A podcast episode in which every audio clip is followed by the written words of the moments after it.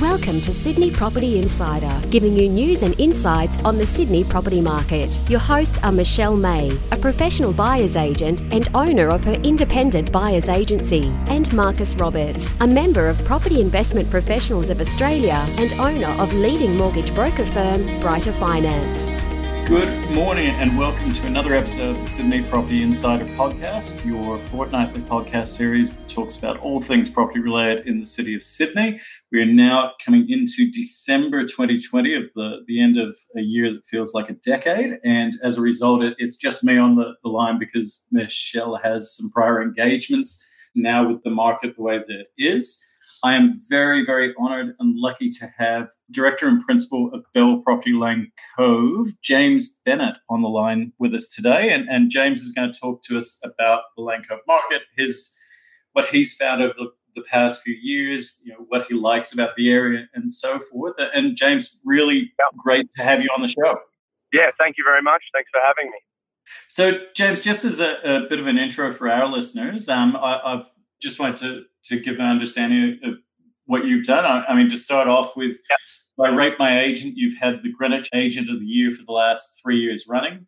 You're in the top 100 agents for agents Australia wide. Um, in 2016 and 15, you were in the top five agents for Belle Property Australia wide.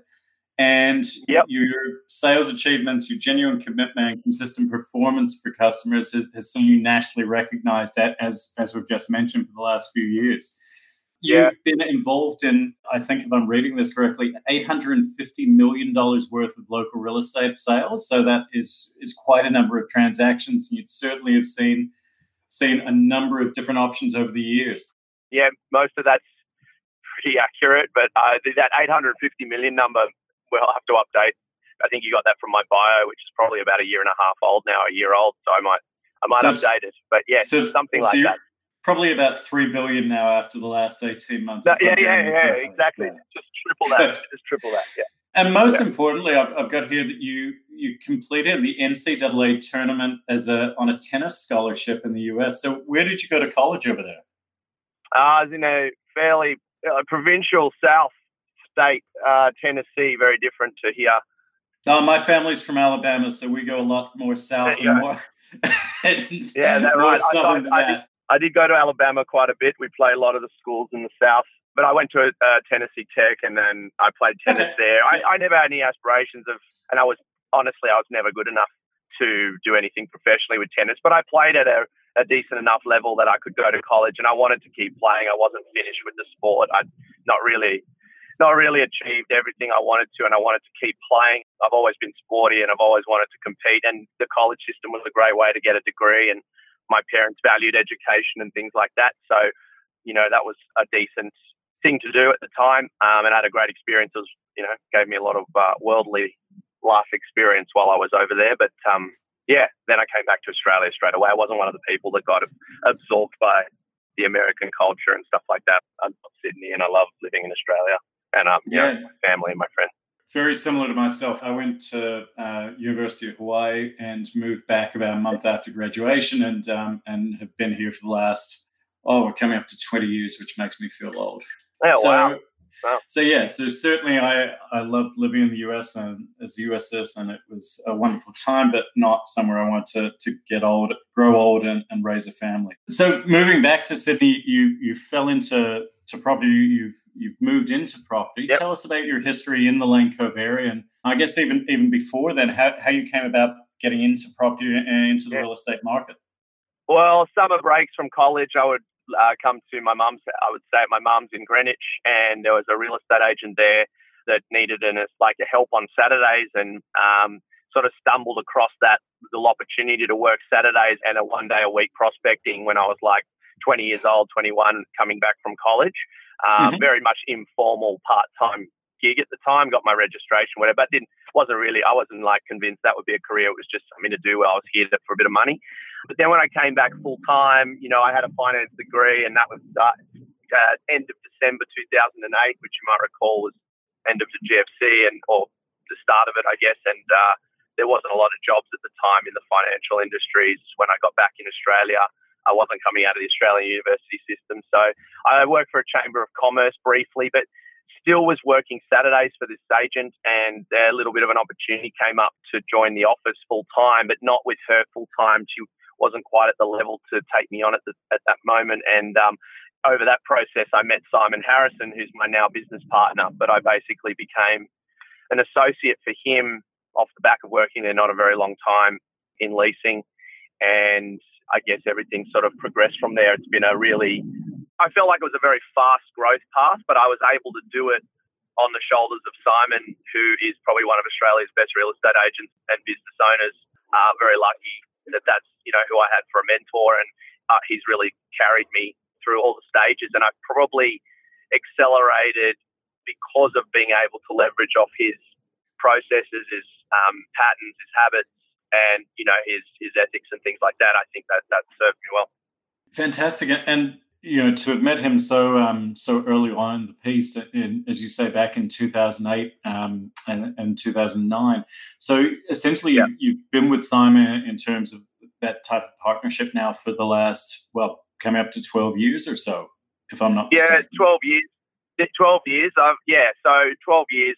Um, and obviously, you know, sort of eventually we, we sort of separated our teams. It wasn't really uh, efficient to have, you know, myself in his team because it was almost like dividing our attention. Um, you know, I would, you know, I'd be getting paid for, for listings I wasn't turning up to, and he was getting paid on listings that he'd never met the owner of. And it didn't really, it, it was at the point where I could go out and, and do it myself, and that, that made perfect sense then. And then obviously, from a leadership point of view, and, you know, being the, the next performer in that office and the natural progression was to become a partner, and, and that happened in 2016.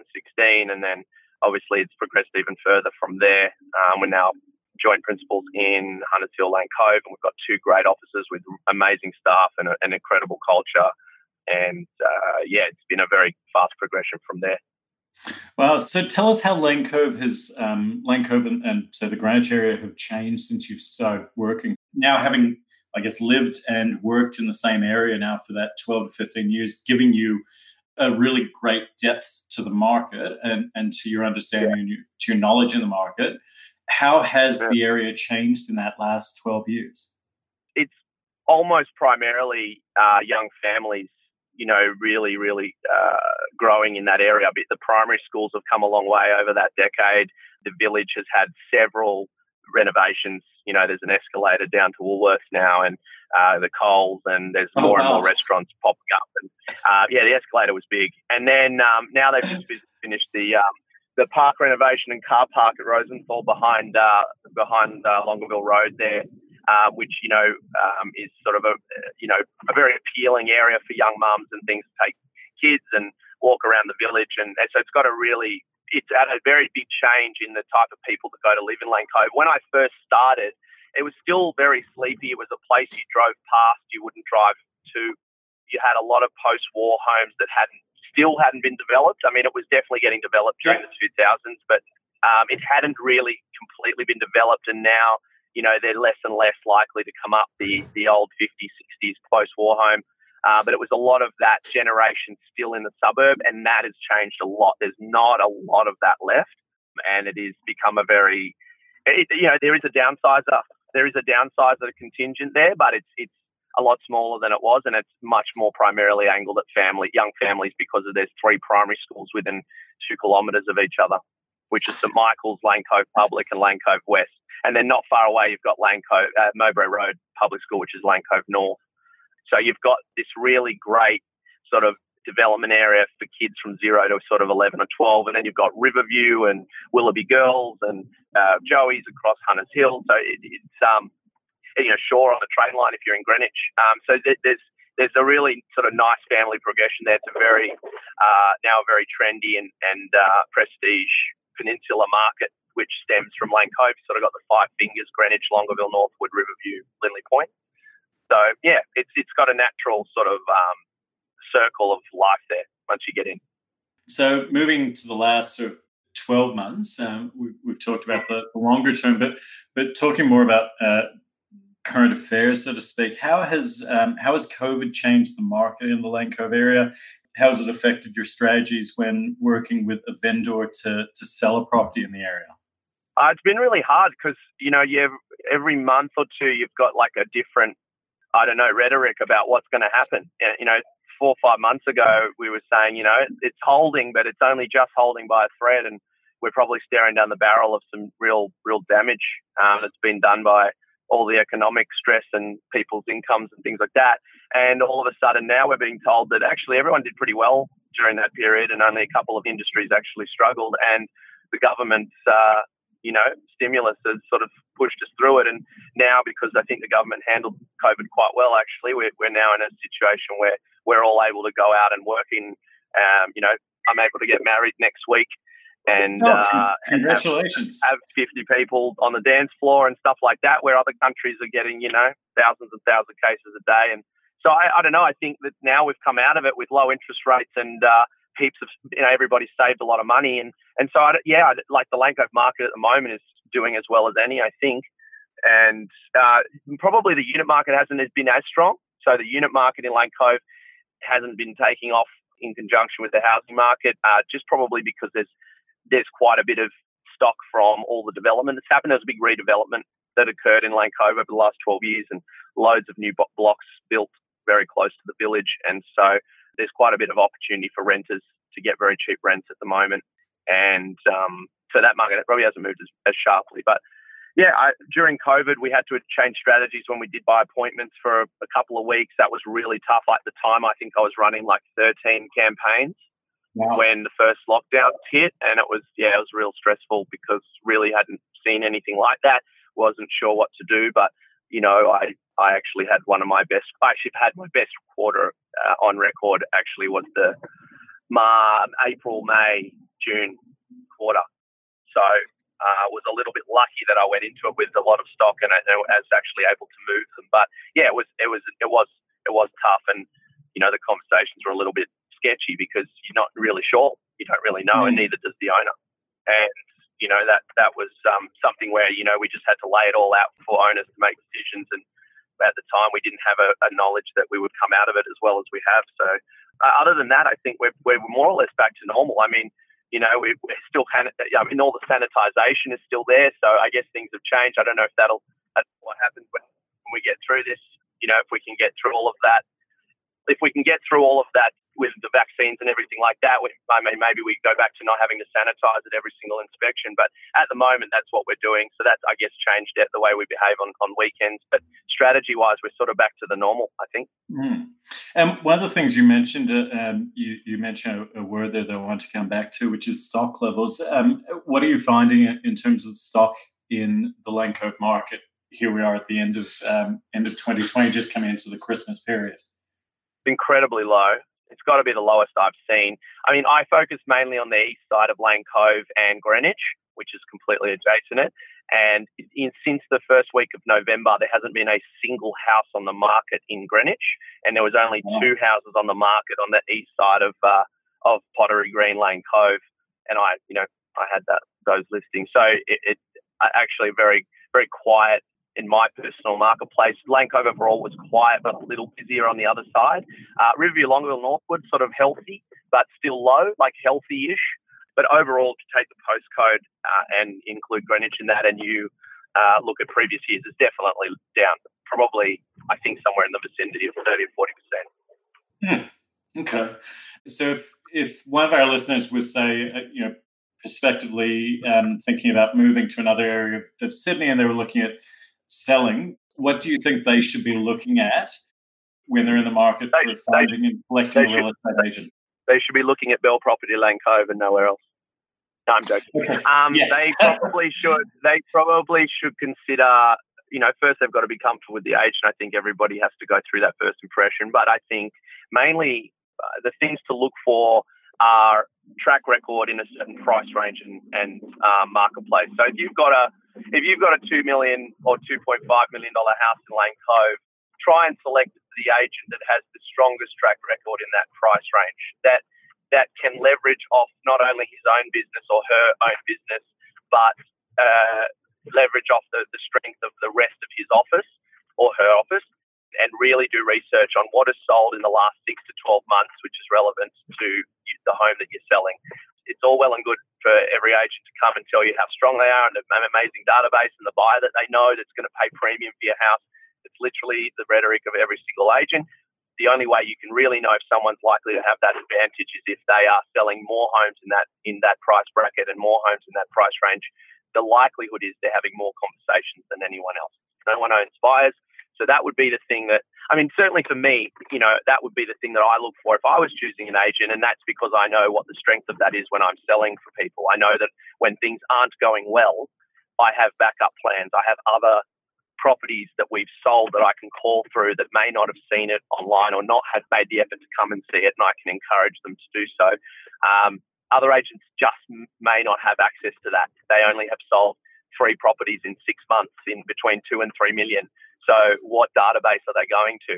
You know, are they just sending a blanket email to their entire database and hoping there are people there that will want to buy it? Or, you know, are they, you know, if, if you've got an agent that's just sold four in a fortnight uh, and has met, you know, 25 contract holders, you know, 19 of which have bid on a property at 2.5, well, it's likely they're going to know a buyer that is going to be interested in your place if that's around the price range that you're sitting. So that would be the number one thing that I think you look for outside of being comfortable with the person and you know the fact you, you know they've got integrity and, and you've seen them act responsibly in the market for a long period of time. I think those are the things you're looking for. The numbers don't lie. Agents lie, but the numbers won't lie. If you if you do your research, you'll be able to see who's selling what and why an agent is more trusted than another. Good advice. Yep. Um, so, so certainly on board with with all of that. So we've spoken about advice for potential uh, vendors. There's a, we have a lot of listeners that are either looking at purchasing their first or the purchasing their next home. You know, in, in the market that we're currently in, especially in the Lane Cove areas, as you would know. Um, do you have any advice for for those um, prospective buyers out there at, at, the end of 2020? Yeah, I mean, look. Uh, I'm always reticent to say what the advice is for buyers because, as I said, it, keeps changing on you know month to month. If it was right now, I see no signs that the market is going to slow down. I think we're in for significant growth next year, and I, I feel like the the thing to say is uh, get in earlier. The earlier you get in, the, the more you might benefit from that growth. But you know that's what an agent would say, right? They want you to buy the properties that they're selling. So it's obviously like, yeah, buy now, buy now, because now's the time. And and so, uh, you know, whether that changes or not with you know the, the government uh, spending coming off in March, who knows? From what I can tell and everything that I'm reading, it doesn't look like that's likely to be a, an impact anymore. I think we've sort of gotten through that. So I would say that if you are a buyer and you see something you like and you know it, it takes you an extra 20 to 50 grand to get it over the line to secure it, don't be afraid of paying that because I can assure you if you know if you're in a unique position to buy something off market or you know you're able to buy something without the competition, you're in a better position than if it goes to market at the moment. Um, two auctions I had on Saturday in Lane Cove, I had 10 registered bidders at both, or nine and 10, and over five bid on each of them. And, you know, the extra 50 grand or the stronger offer they could have maybe put in prior to that uh, that auction um, might have been enough to get the owners to sell, and it might have shortchanged the owners, you know, if they decided to take a bird in the hand. Obviously, that comes back to the agent again to give them good advice. But you know, in some cases, if you've got such a strong offer on the table, it's hard to say no. And we've seen that happen where, you know, I had, I had one on the weekend where we were t- getting a lot of offers around 28, 285. Guide was 275. And the owners were like, look, we, we would sell prior. And they're sort of asking whether they even take the 285, 29. And I obviously felt that we would get a better result at auction. So we pushed forward. But if I'd gotten 3 million or 3 million and 50, which would have been above our range, you know, I would have considered giving the owner the advice that, hey, you know, we might not get this in a week or two but none of the uh, buyers were willing to put their hand up and, and do that. And, and so we just decided to go to auction the final week. But we sold for 3 2. And mm. a couple of the buyers said to me, Oh, I was really thinking about putting in an offer of three or just over three. And, you know, would that have bought it? And, I, you know, the reality is it might have. Mm. So I think if you see what you want, don't hesitate because you're buying in Lane Cove or these, these sort of uh, residential areas for longevity. You pay an extra 50 grand today or 100 grand today, you won't remember it in 10 years. In 15 yes. years, you won't go, oh, remember when we paid that extra 100 grand? You know, I'm not saying overpay for things, but don't don't miss them because you're trying to be uh, coy. And complementing what you're saying now, James, goes back to, to something you said a few minutes ago, which is um, given all of that, in addition to the fact that, as you say, that there's quite a low level of stock, means that you just might not have that opportunity to find that same type of property in two months' time Correct. or in a month's time. Correct. So if Correct. this is the the place for you, and if you you know certainly don't want people to overpay, but if this is the right place for you and you are expecting to hold for the long term, you know, and you can make the numbers work, then you know you might not get that second opportunity in two months' time. That's right. Yeah, exactly right. So, James, you know, we, have spoken a bit about the the market and, in an overall since You know, you've had a number of years in in the area. Do you have any either anecdotes or a, a most challenging sale that you you've come across in the last few years that stands out in your mind? I mean, there's there's been loads of, of, of very challenging sales that I've had, but I think one recently actually was one of the ones that was more satisfying. Was a, a campaign that was going unbelievably well, and um, we had 140 something buyers through it and 30 contracts out, and, and just a huge amount of interest. But there was this aspect that came up towards the end where people were sort of worried about two massive gum trees, and they just affected buyers' confidence at a price level that looked very achievable. We'd had an offer of 2.5 on the property, and you know, we sort of felt like, well, we've got about, you know, six or seven other buyers quite interested. And and so we were running it to auction. And, and what happened in the week of auction is that the buyers had all gone and got advice from council about those trees. And there really was no guarantee they could be moved. And that really did limit the property's potential for the floor plan. And the house was an unusual floor plan, not, not typical house floor plan. Amazing spot. And the auction sort of flopped quite heavily, which we, we anticipated on about Thursday afternoon. We knew we were in trouble. Uh, we only had three bids and we were nowhere near the price that we wanted to achieve. And certainly we wanted to at least get over 2.5, which we'd had during the campaign. And uh, interestingly, when we passed in, we didn't get a, a, high enough offer on the table from the buyers that were there on the day. And so we sort of left and had to go open up others. And, and I was just ringing through everybody that would listen. And, um, you know, we took a buyer back at 12.30 that day that was at the auction that had only just seen it. And we, uh, you know, we're calling all the contract holders again to see if we could reinvigorate them, and we just we just weren't really there. And, and the owners did really did sort of have motivation to sell. They knew where they were moving to. But I got an inquiry on one in Greenwich in the afternoon around two o'clock, and it was somebody I had been dealing with in Greenwich for quite a while, and they um, hadn't considered Lane Cove. And I said, look, and this is what my point earlier about having access to people that you know other agents might not just have. I sort of said, look, there's this amazing place on the golf course. It's actually set up perfectly for you and your, your teenage kids. Do you want to come and see it this afternoon? Our price range. And, and so we, we organised inspection for them at 4.15 p.m. So we had the auction at 9.30 or something like that. 4.15 p.m., I'm taking a buyer through that's never seen it. And over the course of 45 minutes, they went from not really that interested to, all right, we'll make an offer. And uh, I got an offer from them in just below 2.5 and somehow I was able to go and get one of the underbidders from the auction earlier in that day back on board and said, you know, basically what we were saying again about you won't get this opportunity again and, you know, you've only got to beat one buyer. And I ended up having a bidding war and just getting just over 2.5 and selling it at 9.45 that night. Wow. Uh, imagine the, the infill of that entire day and the angst of everybody and, and, you know, the fact that we were in such a strong position and to be so far away from a deal at three o'clock in the afternoon to somehow – taking someone through that's never seen it that afternoon and then buying it on unconditionally at 9:30 at night. That was pretty um pretty cool deal. Truly amazing, yeah. So that's uh, that that would be a, a very big day, full of wildly um, contrasting emotions. I can imagine. Yeah, um, correct. So, correct. James, you know, coming coming to the wrap up part of the episode, um, one thing that, that Michelle has made a note of over and over again to me prior to this episode is she wants to know, or she wants our listeners to know about your videos. So they're very different yeah. from everyone else's. And I, I believe she's she's speaking about both your Instagram as well as um, as well as maybe the listing videos. But first, how would our listeners find your Instagram account? And then second, you know, what is it about your your videos that is so uh, so unique? Well, obviously they go for humor and you know, not which look, uh, there's a, a few agents doing humorous videos, and uh, I think some of them do them really well, and some of them are awful, and you know, hopefully mine aren't in the category of awful, but I, uh, we tend to get pretty good response to ours. We try to, I guess, we're trying to. I would like it to be an extension of me. I'm actually I don't take myself really seriously at work. I work very hard and I and I'm very competitive and I want to be the best agent, but I don't I don't try and uh, I suppose build up the job of what we do. And uh, uh, I suppose when you're doing a video and you're trying to act really important and speak really clearly and say the same thing you say about every single property that you're selling, it was getting a little bit boring and not very original. You've got you know all these you know particularly young guys you know, throughout Sydney doing property videos where they're dressed to the nines and they, you know, they present yet again another family special that has amazing floor plan uh, layout, amazing bedrooms. That, you know,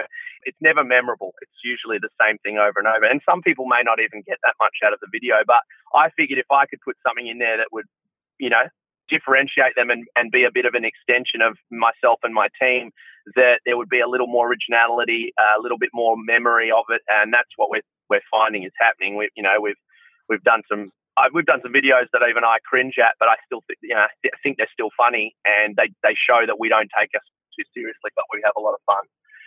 So yeah, I um I think um I don't know, you know, if you need to find them or you want to watch them, probably the easiest is my Instagram, um, which is Sydney Real Estate Agent, just one word.